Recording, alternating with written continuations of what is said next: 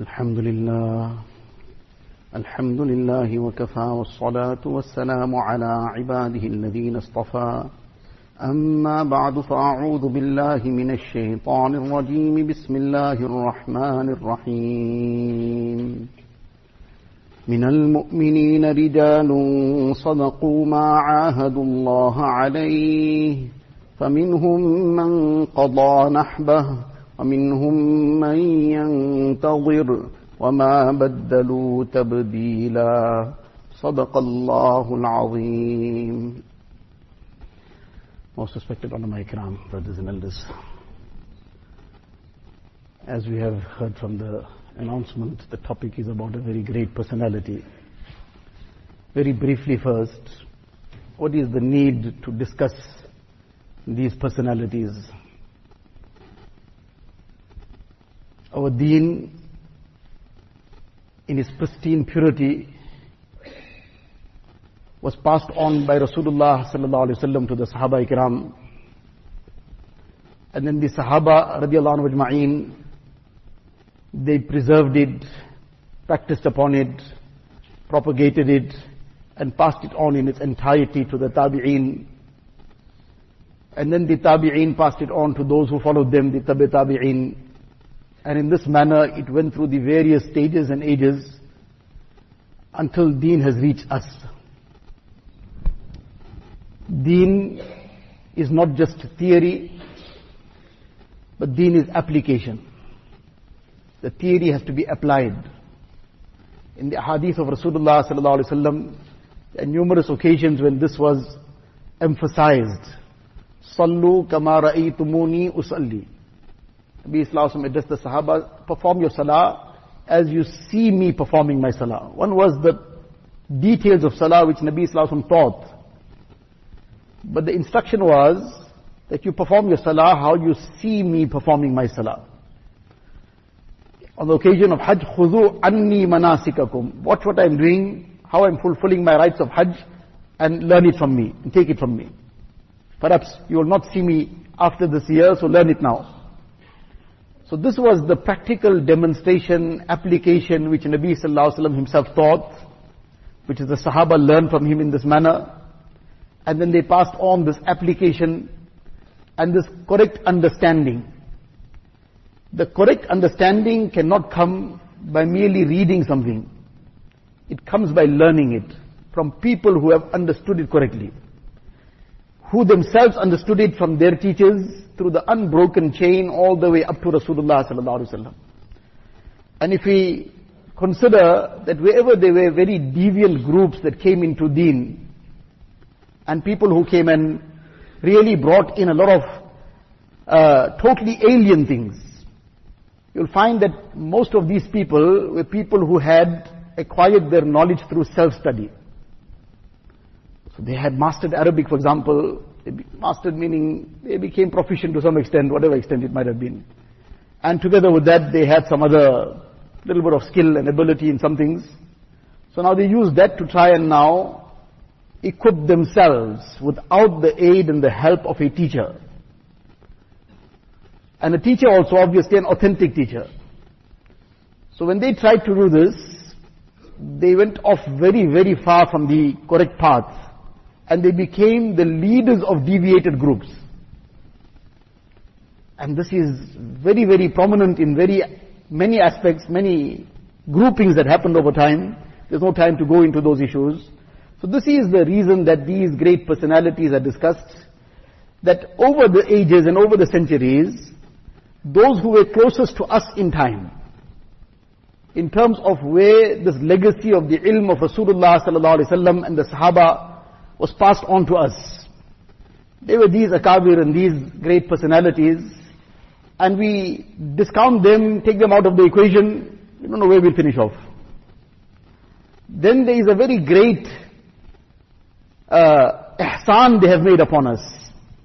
And as a result, it is only necessary that merely as a token of even just appreciation, let, let alone anything else, that we should know who made this ihsan upon us. A person has made such great ihsan upon somebody, he doesn't even take the care to know who made this ihsan. So that's not befitting anybody. So that too is also a reason that we should be knowing who these people were. And moreover, for our way forward, we'll find such great guidance in their lives in terms of they applied the Quran and Sunnah in such a clear, crystal clear manner that we will get that clear understanding and application from them. So this is just a very brief introduction that what is the need to discuss these personalities. And from time to time there have been some discussions of various of the Akabir.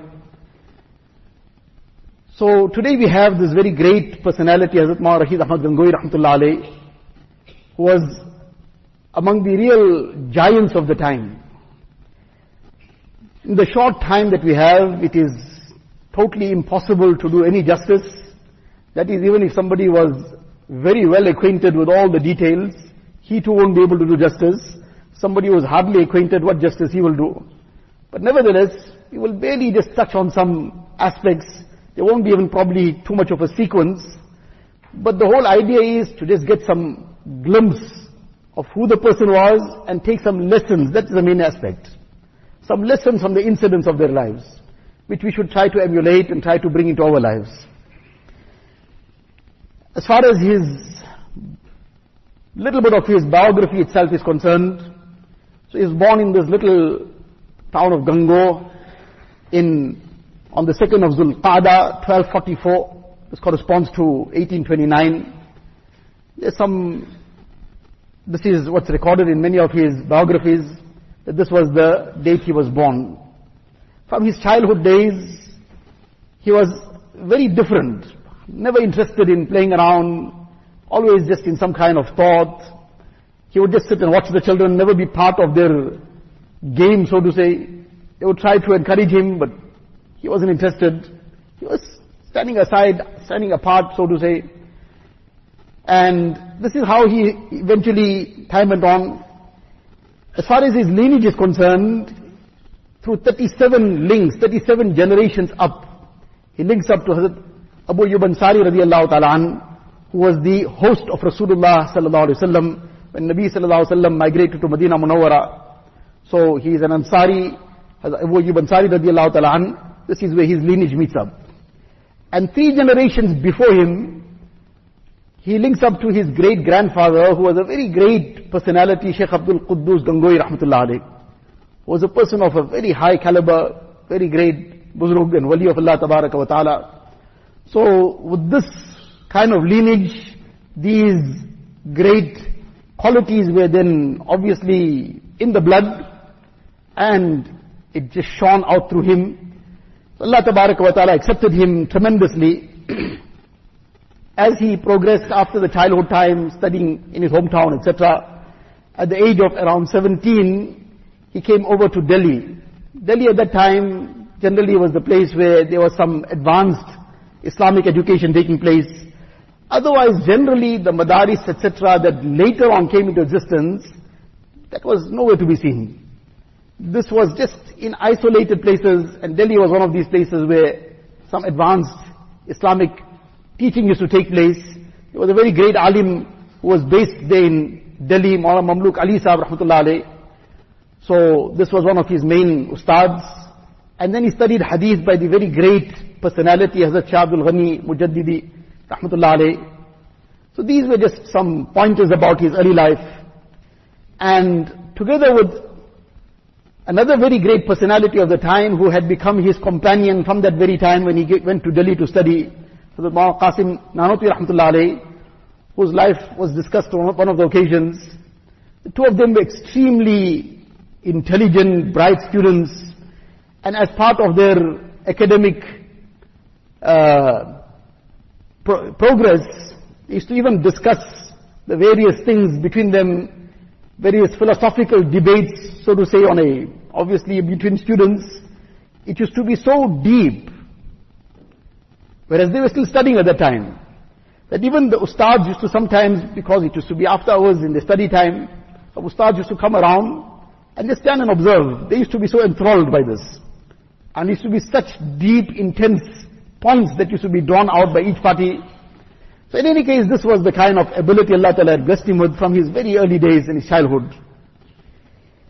Around 21 years old he was when he completed his formal studies, came back to his hometown, immediately engaged in teaching deen. He did not have the opportunity of having done the hifz of the Quran Sharif prior to this. So in that time, on his own, because there was nobody to teach hifz, he began, while teaching uh, some students the various lessons of deen, in his own time he began making his hifz, doing his hifz. And in a very short time completed the entire hifz of the Quran Sharif on his own, and that year performed the Taraweeh Salah, led the Taraweeh Salah entirely. So in this short time, Allah Ta'ala blessed him with the hifz of the Quran Sharif as well. There are many, many incidents about his study days and various other aspects in that time of life. But to just fast forward it to a much later time, one of the many great things that happened thereafter was the time when he now moved on and his bay'at to Hazrat Haji Imdadullah Muhajir Makki Rahmatullah alayhi. This was the point where there was something that just suddenly took off in his life. But now there's a very ajib incident that happened that became the means of this. He was familiar with the personality of Hazrat Haji Imdadullah Muhajir Makki Rahmatullah alayhi. He was a very great person. And he had met him very briefly on one or two occasions before that. But in the same town of Thana Bhawan, there was another alim by the name of Sheikh Muhammad Thanvi Rahmatullah alayhi. He was a senior person. There was some mas'ala, some issue on which he had written something. Hazrat Gangohi Rahmatullah alayhi by that time, though he was still very young, in his early twenties, but his ability was such that whatever he had written, whatever he had spoken, had become such it was of such depth that people around the country started taking note of him. And if he wrote some fatwa on something, he wrote, it became like a kind of point of reference. So this was now, in this time, this personality wrote something which Rahmatullah somebody brought it to him. So he disagreed with that point. He said, look, this is not sounding right, this is not in order. And then he gave the view that he held in this regard with the dalail, with the proofs. So now this is a common problem, unfortunately, that some people, their main task is to just move things around from one to the other and then observe now something to spectate. So now this person, whoever brought it, he took this back to Sheikh Muhammad Rahmatullah So he saw it and he still disagreed. So he wrote something again. So when this came back, Gangohi Rahmatullah thought, you know what, this back and forth, it would be much better if I went and just discussed this matter directly with him. But there was already some little sort of uh, strong views that were expressed from either side. So it was not something that was just so straightforward either. But nevertheless, with this in mind, he proceeded to Thana Bhawan, where Sheikh Muhammad Rahmatullah was based and Haji Imdadullah Muhajir Makki Rahmatullah was based in the same place. So when he went to Thana Bhawan, it came to his mind that before I go meet Sheikh Muhammad and discuss this matter with him, let me go and also visit Haji Sahib, a great person, take his du'as. So he came, met him, and in the course of the conversation, Haji Sahib asked that, what brought you here? So he explained, this is why I've come. Now he was still a person in his mid-twenties at that time, early twenties to mid-twenties. But mashallah, he was a person of sound knowledge, very well grounded, very well versed. People had started taking note of his proficiency already. So in any case, when he expressed what was the purpose of his coming, that I've come to discuss this. And it seemed like this matter was already known to a point. So it was now not going to be just a very simple discussion. It's going to probably take a kind of tone of a debate. Not that that was meant to happen as a debate. But when he expressed this, Hadi Sahib Rahmatullah said to him, अरे वो तो हमारे बड़े हैं बड़ों का अदब करना चाहे उनसे बहसो मुबाहसा नहीं करना चाहे अरे he is our senior you must, we have to respect our seniors. We can't go and debate with our seniors.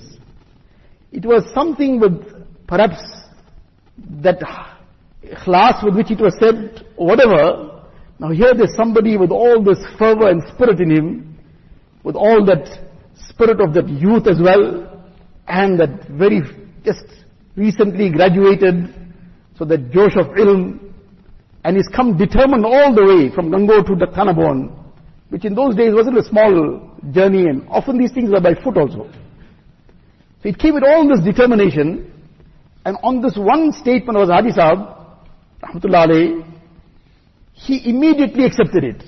He said, very well, if that's your command, end of the story. No debate, no discussion on the matter. And this affected his heart in such a way that he there and there requested that please make me bi'at. So any case, Haji Sahib first told him, no, you think about it, make istikhara. And after a day again, two days passed, then he asked him, no, no, I still have come, I, I still want to go ahead with this. Eventually became bi'at, and he remained, now he had come for one day. He remained right there for 40 days come for one day and left after 40 days and as he was returning, he was very ill. At that time, Haji Sahib walked along with him to a point and then instructed him to ride onto that conveyance that was brought along for him, but out of respect he was declining to ride because now Haji Sahib was walking along. Until now it was becoming very difficult because of his weakness to walk. So he instructed no, you ride now, and I'm going. And as he was leaving, he conferred him with Khilafat on that occasion as well.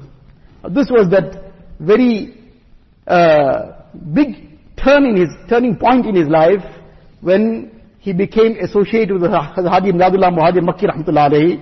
And on this note, this very, very great lesson, this lesson of adab, this lesson of adab, of elders, of seniors, which unfortunately these things are fast dying out that there's something called adab. There's something called respect. Let alone respect of those who are senior personalities in the community, in the ummah. Even the closest levels of this adab too are now dying out. That somebody is my uncle, uncle is uncle, there should be adab for him. When there's no adab, hardly much adab left for the father, there's going to be adab for the uncle. There's somebody's aunt, Al-Khalatu mithlul um. Nabi Islam says the aunt, the maternal aunt is like the mother. Nowadays all these are like equals. Forget equals, they're like lower than us. We will just talk to them anyhow, no consideration given. Now this was the first point, first lesson that came through, the lesson of adab, and he wholeheartedly took it, and this was now the turning point that thereafter many things happened in his life. Uh, Many, many things are involved in between, but as the time is very limited, we're going to skip many of the issues. Just this is again, there are many detailed biographies that are available in English as well. There's one. We can read through this. But just to get some glimpse, we are moving ahead. Uh, Gangohi Rahmatullah alayhi, at the time when he was still studying, this was still the time under, when India was under Muslim rule. When the Mughal Empire was still, to some extent, still surviving. And he was about 27 years old when this whole thing suddenly collapsed. It was in 80, 1857 when the revolt took place in India against the British who had now become completely, they had colonized the place. And this was a very major issue, very major incident. At that time a jihad was declared as Haji Imdadullah Muhajir Makki Rahmatullah and his associates. Among those who were at the forefront of this was Hazama Gangohi Rahmatullah as well. And they jointly fought in the battle that took place in Shamli, in which many great personalities became shaheed as well. But in any case, the English army became victorious over them, and many had to just disperse. But then they started hunting down one one person, whoever had been part of this revolt and rebellion. There's a lengthy history behind this. When we discussed Hazama Hussein Ahmad Bandi Ali some time back, the details of this were discussed and what atrocities were committed by the English in India at that time. More than 200,000 Muslims were martyred. out of whom 51,000 were ulama alone. And from Delhi, there's a place called Chandni Chowk. From there all the way to Khyber Pass, distance of about 800 kilometers, an English historian writes that there was barely one tree in this whole line of 800 kilometers distance which was not used to hang some alim by the British. Many were just executed by firing squad. Many were put to the gallows. Many were, Allah forbid, in such humiliating ways they were uh, dealt with. Allah Ta'ala give them the highest stages in the akhirat. Some of them were burnt alive. What kind of atrocities were committed against them. So any case in this revolt, because of Gangohi Rahmatullah was also involved in there, there were, warrant of arrest was uh, issued against him as well, and they were searching high and low for him. Eventually, after much difficulty, he was finally, because there were spies all over the place, for barely a few rupees, they were being bought off to, for a few rupees to spy. So they would come, look in every masjid, they would be sitting anywhere and everywhere, and as soon as they had the slightest idea of where somebody who is being searched for, he is someplace, immediately they would communicate this to the English government, to the police force, or whoever the people might have been, and the next thing there would be somebody, they're trying to come and arrest the person. So eventually as Gangohi Rahmatullah too was arrested, and he was handcuffed, put into leg irons, and marched for many, many kilometers by foot to some prison, and then from there taken to the Saharanpur prison, and for six months he was incarcerated for six months in very difficult, very harsh conditions. In this time of the six months, every day there were cases taking place against somebody or the other, and they were very superficial cases, meaning people were being brought to court and just barely a few questions asked, found guilty, sentenced to death. Firing squad. Many were being banished to a place called, which is known as Kala Pani, the Andaman Islands very remote island which India had sort of been owning at the time until the Japanese came and overtook it in the World War that took place thereafter. So there was a very harsh situation there. Extremely cold and remote place. Over time, 80,000 people were banished to this island. And the English historians write that hardly a handful survived. They all would just perish there. So this was like taken for granted that this is going to be his fate as well. That in this time, thousands, this was happening to thousands of people. And the time came up after six months for him to come to court. But Allah Ta'ala wishes to save somebody, then who can harm him? He was brought to court.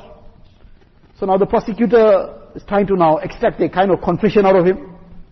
He asked him that you were also involved in the mufsideen, literally translated the mischief makers. So his response very calmly he said, Fasad hamara kam nahi hai. We don't get involved in mischief, because there wasn't mischief in any case. But he just answered Fasad hamara kam nahi hai. So now he changed the question. The prosecutor asked the second question, did you ever take, raise arms against the English government? So he took his, his tasbih was in his hand, he held up his tasbih, this is my weapon. So now, the few other questions of this nature, the judge suddenly out of the blue, he just said there is insufficient evidence for the charge that has been placed against him. There's insufficient evidence, so therefore he's been discharged. The, the case is dismissed and he is to be released. Everybody was shocked because in the kind of situation that was happening at that time, where people with the slightest degree of just not involvement, association, because they perhaps just overlooked somebody who was being looked for and they didn't give the information, they too were being uh, sentenced to harsh imprisonment and so on. And here he was among the people who were the leaders of this whole movement. And Allah Ta'ala blinded this person, his thinking, whatever, and this was the judgment he gave. And as a result, Hazrat Gangohi Rahmatullah Ali was freed. So this is the time that he then came back to his hometown and started working among the people there. One incident that happened while he was in prison, when he came he was imprisoned obviously for no valid reason. And, but wherever these people went, it was not where they were, it was what they had to do. He immediately commenced starting to teach deen to the people in the prison. There were so many Muslims there, for whatever reason they were there. Somebody had a different life initially, whatever, so he started working on them, encouraging them towards deen. So many started learning Quran Sharif for the first time in their lives. Many started coming, becoming acquainted with deen for the first time in their lives. They were Muslim, born Muslims. When this announcement came that now he's been discharged, so now it takes some process before the official release takes place. One prisoner began crying. I said, what are you crying about? Everybody else is happy, you crying? So he says, I'm crying because my Quran Sharif is going to get left incomplete, meaning I won't complete the recitation. First time in my life I'm learning Quran Sharif and I've got a long-term sentence here. When I'm going to ever make it now? Nobody else here to teach me. Gangohi Rahmatullah alayhi consoled him and said to him, you be rest assured, I will first make you complete your khatam of the Quran Sharif before I leave. Though the release has come, but I will not leave till you are complete. And he wait, he remained there for a few more months until this person had completed his Quran Sharif, then he left. This was the spirit of serving deen, the spirit of self-sacrifice, in order to teach one person Quran Sharif. This was the extent to which they put the difficulty upon themselves, rather than just let things pass. Any case, when he came back, all these are incidents, just in passing incidents that have happened, but all these incidents give us many lessons. He came back to his hometown now after this incarceration, time had passed, this was a very difficult year. Six months had gone in that prison, and prior to that there was so much of turbulence and whatever. Now that he came back, and there was this burning desire in his heart that the name of Allah Ta'ala should be established, people should start learning the zikr of Allah Ta'ala, and this love of Allah Ta'ala must be taught to people. So there was this, which was once upon a time the Khanqa of Sheikh Abdul Quddus Gangohi Rahmatullah his great, great maternal great great grandfather, three centuries prior to that. And over time it had become completely desolate. In fact, there was no sign of where the Khanqa actually stood. But just the ruins were lying all over the place. Some, uh, some of the material was here and there. So it was obvious that once upon a time some building stood somewhere here. But where exactly it stood, even that too, there wasn't even any clear sign of it. That old piece of land had become a dump. People used to come and tie the donkeys there when they used to go to the river nearby, and all the droppings and messings of the donkeys used to be there. So this was the condition of that land. It was a kind of what we may understand as a waqf. And it was part of his family waqf. And it was in this condition. Obviously it was meant to be used for dini purposes. So he decided to take this piece of land for the sake of now establishing a madrasa, a khanqa. So with his own hands, he got busy and then others came and helped along. They cleaned out this whole land and then leveled it out and then eventually one small little structure was built on it. And in a short time, this place now completely uh, a new place altogether. And madrasa commenced immediately and this khanqa established, people taking Allah Ta'ala's name. Qala Allah, Qala Rasul is now being heard here and taught here. So any case, this, as it got established, for years this was lying in this completely derelict condition. And now when it got established, there were some people of the same family who were related to him in some way also, and who were linked to this great sheikh many years, centuries had passed now, but they had become, so to say, they just took the legacy, meaning they inherited something that our great great grandfather was a great personality, so we just become great automatically.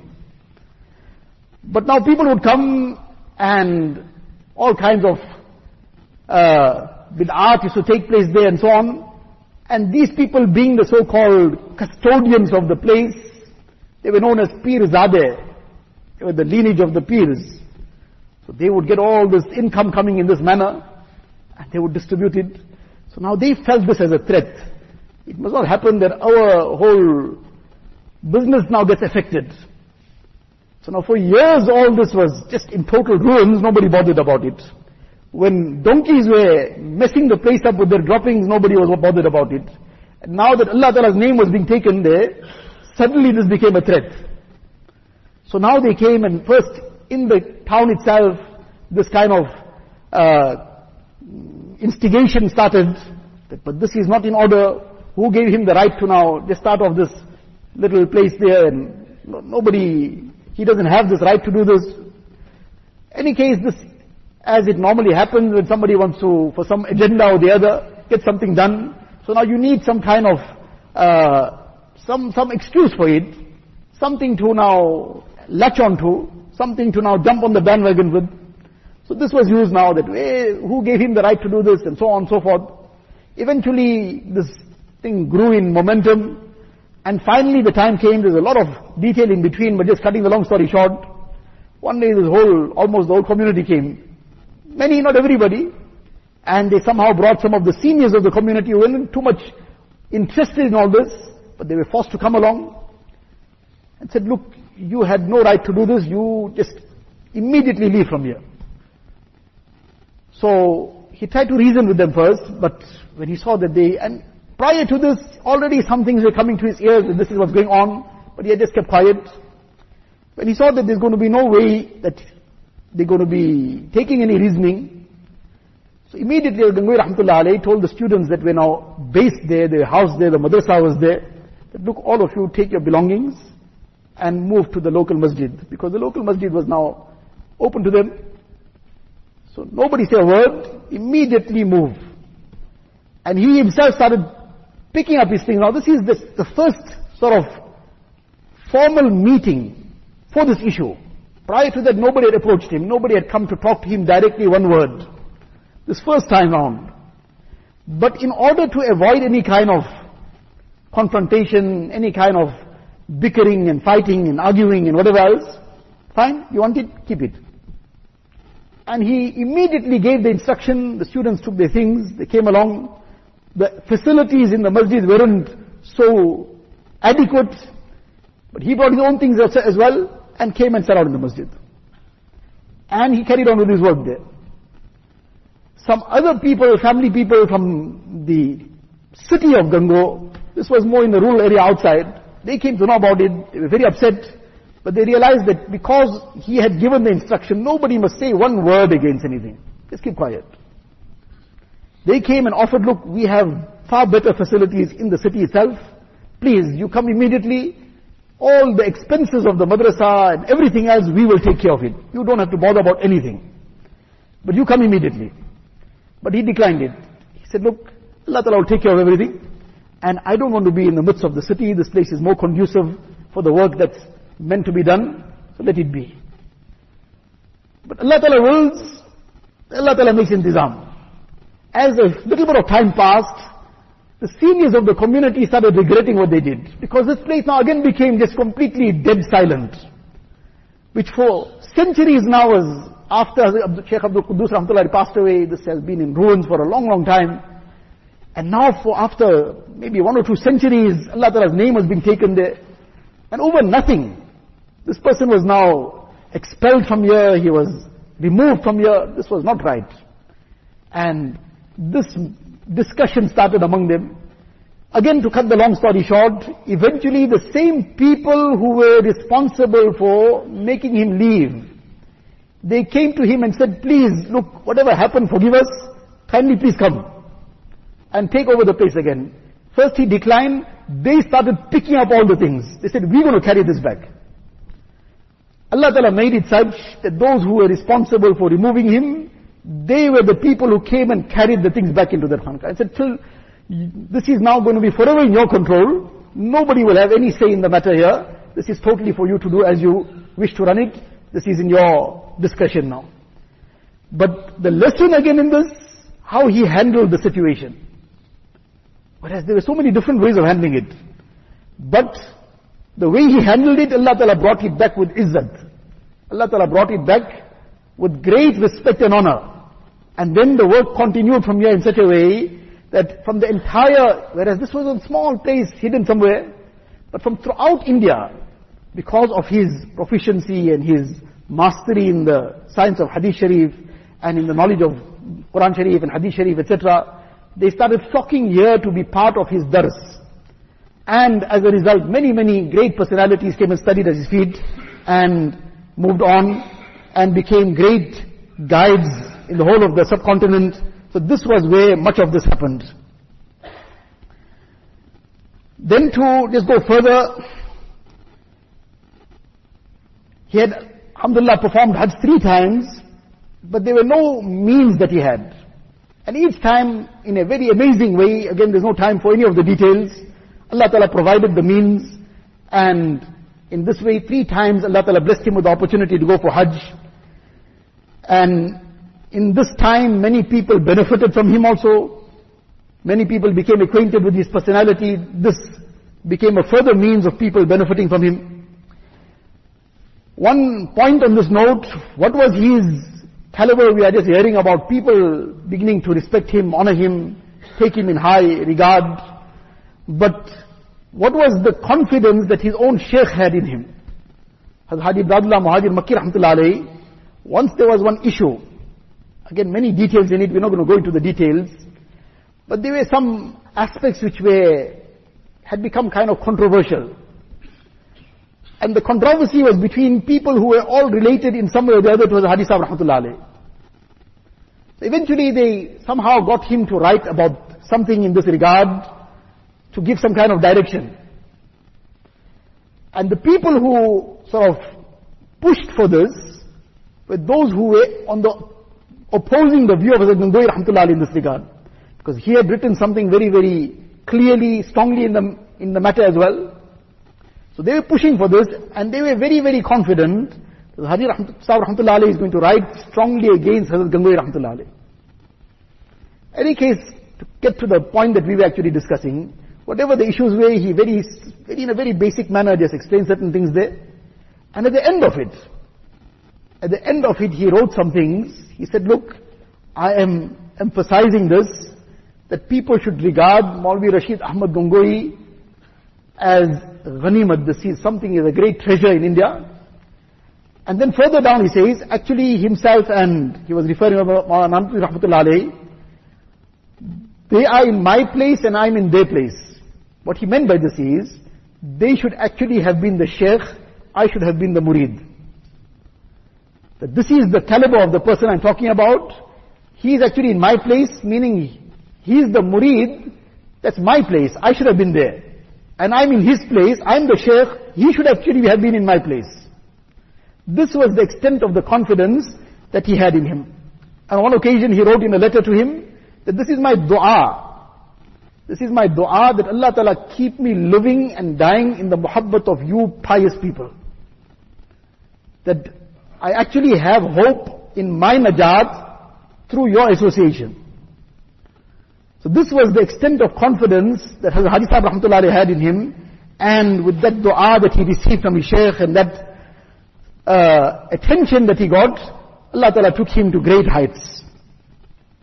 This was just some little sketch of his life and some things, but just to now, without any sequence, just to go into some incidents in his life which will, inshallah, some aspects about his character, etc., which will give us some idea of the greatness of this person. Just a very brief background about the time that he really was at his prime. As we just understood just now, earlier, this was the time when the whole Mughal empire collapsed, and then this jihad took place. At that time there were so many things happening. And when the British had come into India in full force, they had actually given rise to many deviant groups to cause this breakup in the ummah, to cause this disunity and friction. And this has always been their modus operandi, divide and rule, and this is still carrying on till today. This is the way that they've always tried to overcome who they wanted to. So this is the way that they put people up to cause this divide and rule, to, to go ahead with this divide and rule policy. So this was a time that there were numerous groupings that started raising their head in this time. On the one side it was the Qadianis that started suddenly becoming active. The Shias, no time for any of these details. The Shia had become very active. Then there was this group that suddenly started off out of nowhere, the Ghair Muqallidin. And they made the Hanafis, the Ahnaf, the target.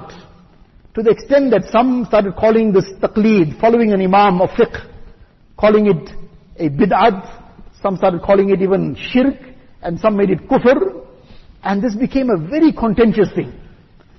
And then there were the, the, the tsunami of all the other evils that were going on, what, what not was happening, people were far away from deen, people were involved in so many bid'at and whatever else. So every direction there was some fitna. And now he had become a kind of central figure. And people, let alone the ordinary people, even the ulama of the time were looking for guidance from him. When he said something, they got their direction. So as a result, he became the target for anyone and everyone who was on the receiving end.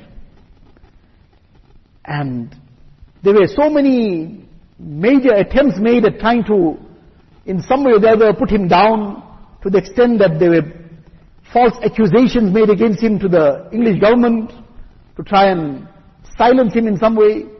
But when Allah Ta'ala wills, Allah Ta'ala wishes to protect somebody, none of these, these things had any effect. And he very quietly continued with his work, but without any fear of anybody. And at the same time, he took no notice of all the baseless criticism, abuse, whatever else. He never ever even uttered a harsh word against any of his opponents. Once one person who was the leader of one faction very, very vehemently opposed to Hazrat Gangohi Rahmatullah this person used to write book after book full of vulgarity against Gangohi Rahmatullah He happened to get very sick and he picked up leprosy. And at that time there was no treatment for this also. It was now the death knell was already, so to say, sounded for him. So somebody in a kind of happiness, he came to Gangohi Rahmatullah he said, वो तो core ही बन गया And he was like, in saying it in a kind of joyous manner.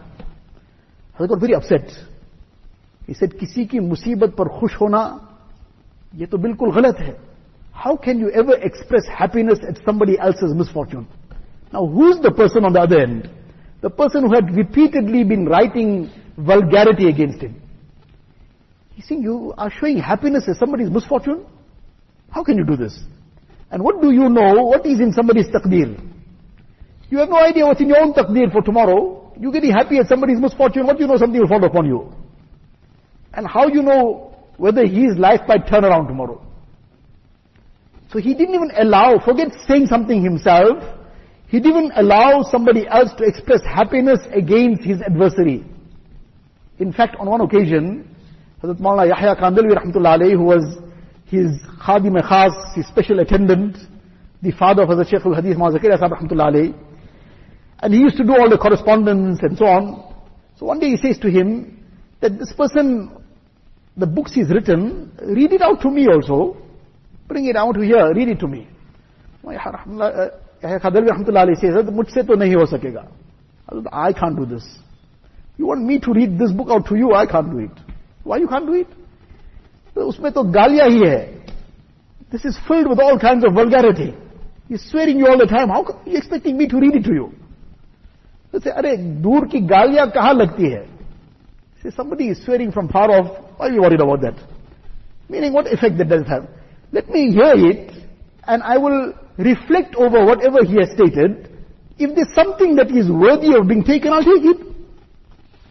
Now, somebody who has been repeatedly spewing out vulgarities, but this was the extent of the ikhlas and sincerity that he's prepared to still listen to what the person has said, think over it, ponder over it. He overall knows that this, he doesn't agree with anything that this person has said generally, and he has already heard it, much of it.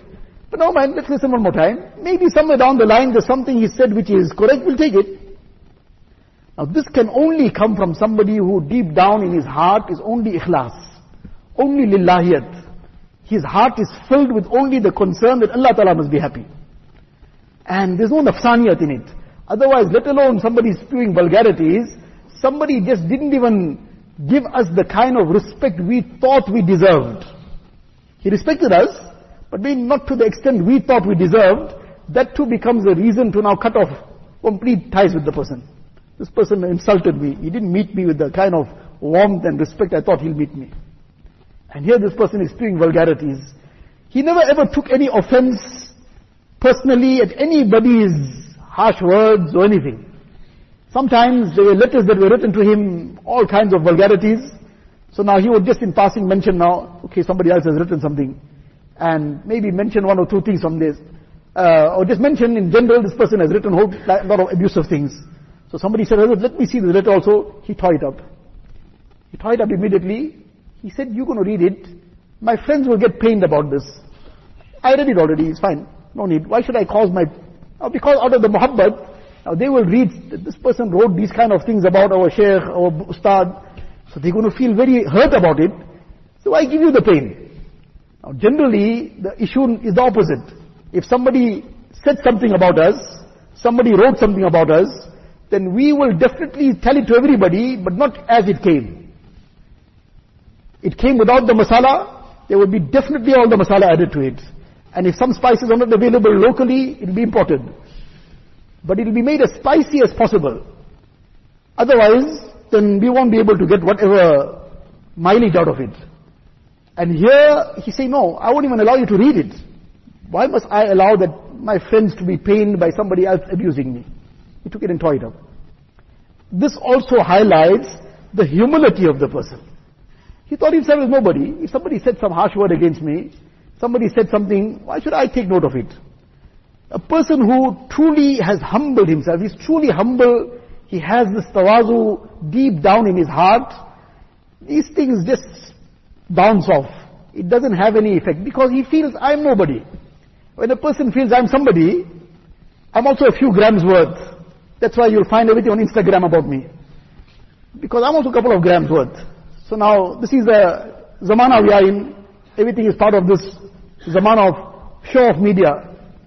The social media, by and large, is so show of media. Everything must show off about. If you got nothing to show off, you have to make up something to show off about it.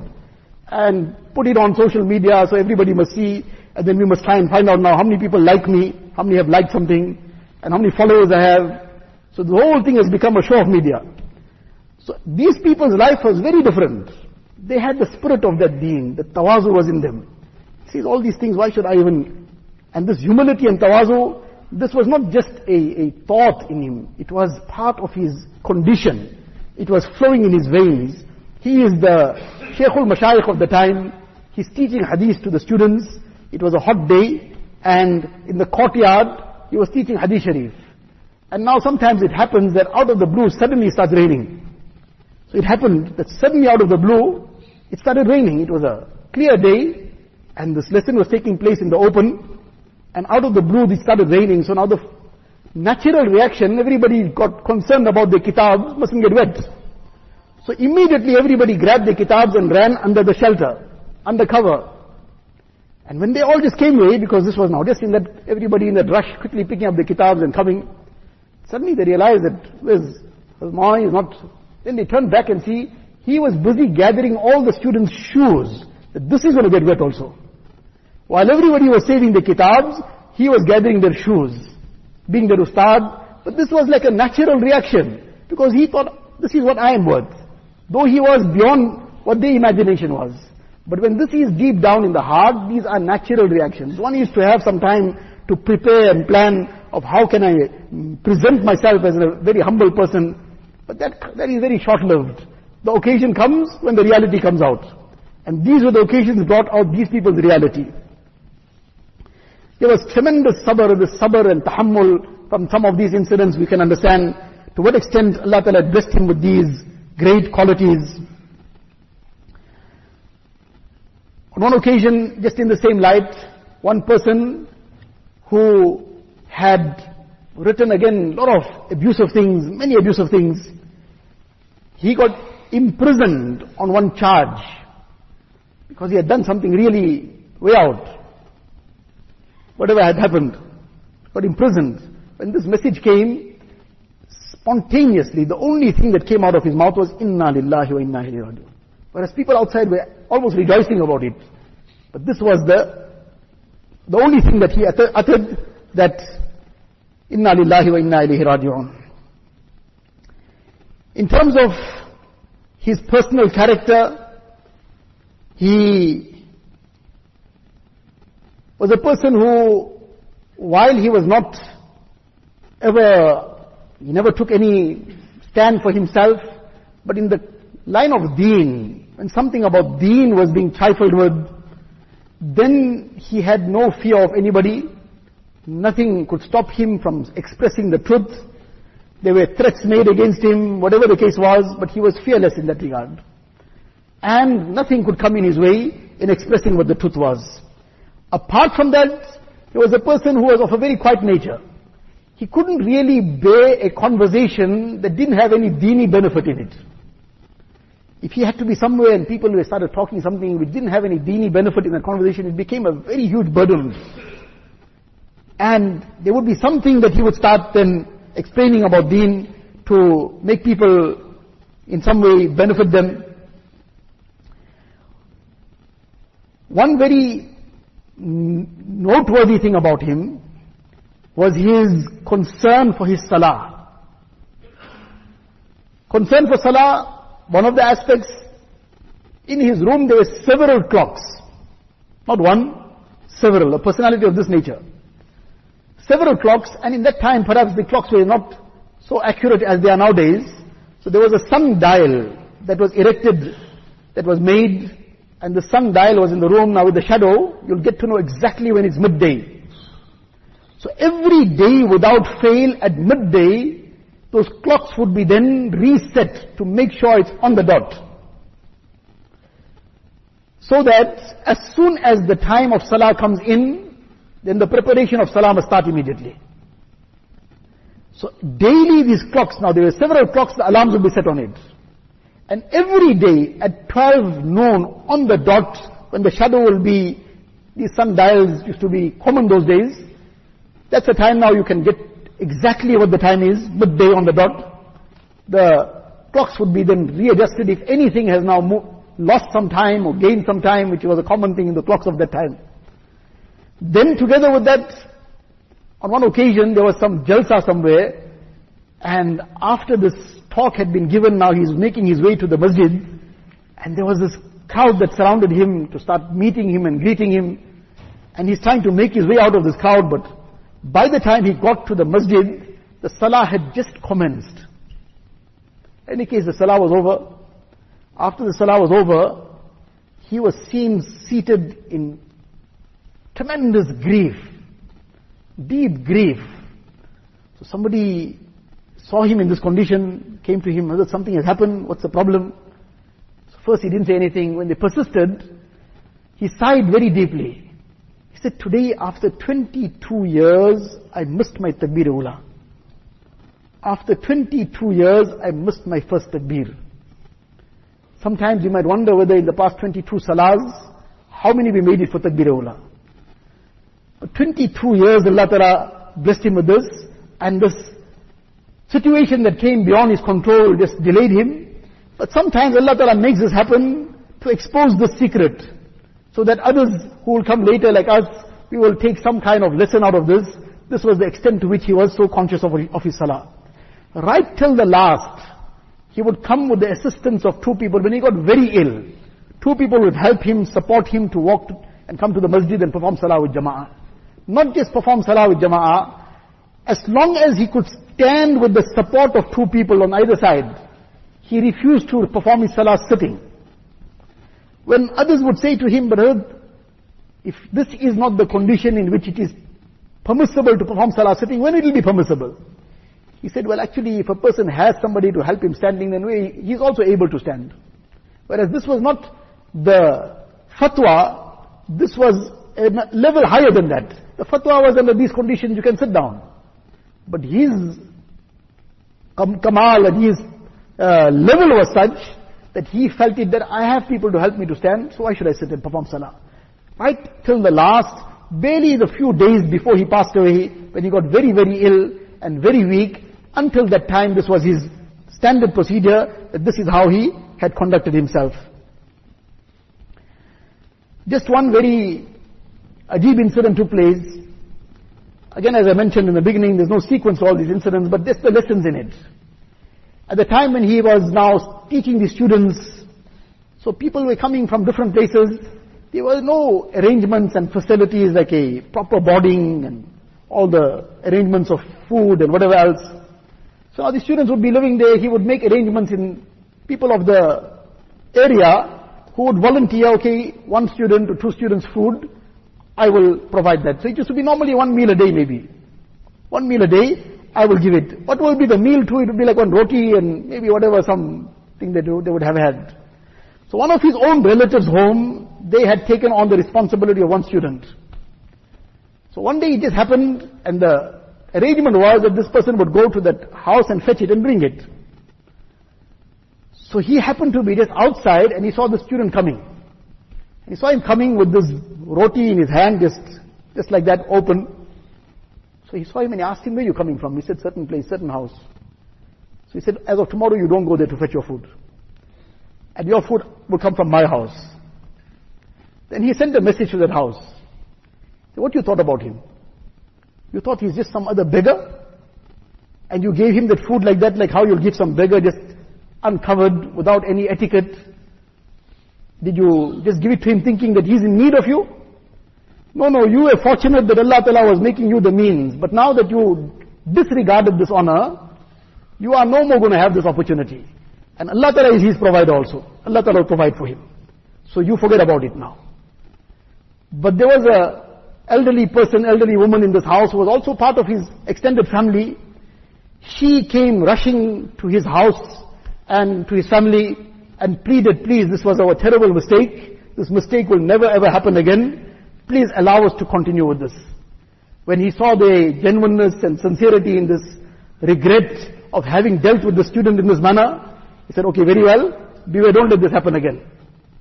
On the one side, the lesson was to the students and to the people of deen, don't degrade yourself. One is something in an honorable manner, well and good. Don't degrade yourself for dunya. And they listen to the others, don't look down upon the people of deen. You don't know what becomes the, the situation if Allah Ta'ala turns the tables around. So in any case, this was his ghairat. This was his self-honor at the same time. It was not that, well, okay, this person is doing me a favor, so let it happen, and doesn't matter, I will just let it pass. No, this was disrespect to a student of deen. He, his ghairat and honor couldn't tolerate this. And he didn't allow this to continue.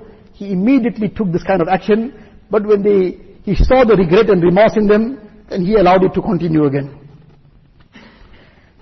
Just to round up, the time has already passed, but just one very important aspect in his life, he was extremely punctual on his ma'mulat. We talk about these great personalities, subhanallah, what position and status they reached and what what they did. But this was not just something happened out of the blue. They didn't make any effort about anything. It just went on. These people did a lot. There was a lot behind the scenes that were happening.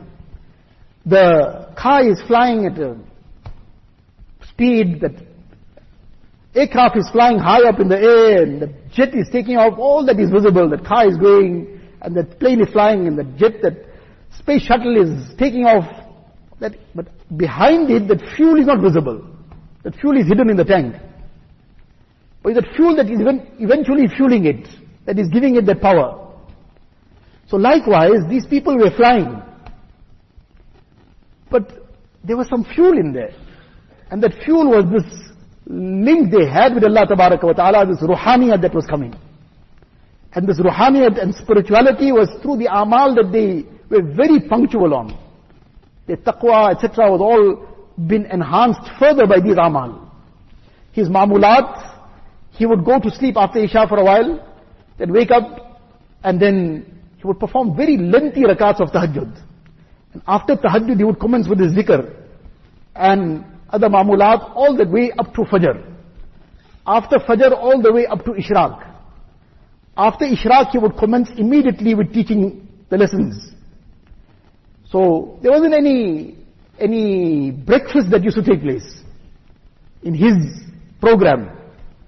Now from early tahajjud time, and lengthy rakats of tahajjud, many paras he would recite of the Quran Sharif in that time, and then his tasbihat and zikr all the way till Fajr. After Fajr, continuing with everything all the way up to Ishraq and past Ishraq. The biographer write roughly till about 8, 9 o'clock.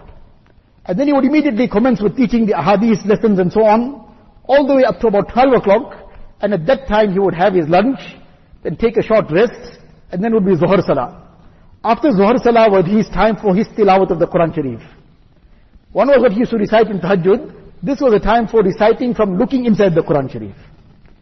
So he would then make tilawat for about two paras or something, and then would commence immediately teaching hadith again all the way up to Asr. After Asr used to be a general majlis all the time, all the way up to Maghrib. After Maghrib used to be his awabin salah, and after he's completed reciting two paras or three paras in his awabin salah, then he would go home and have a light meal, and then Isha, and then whatever for the night. This was his daily program.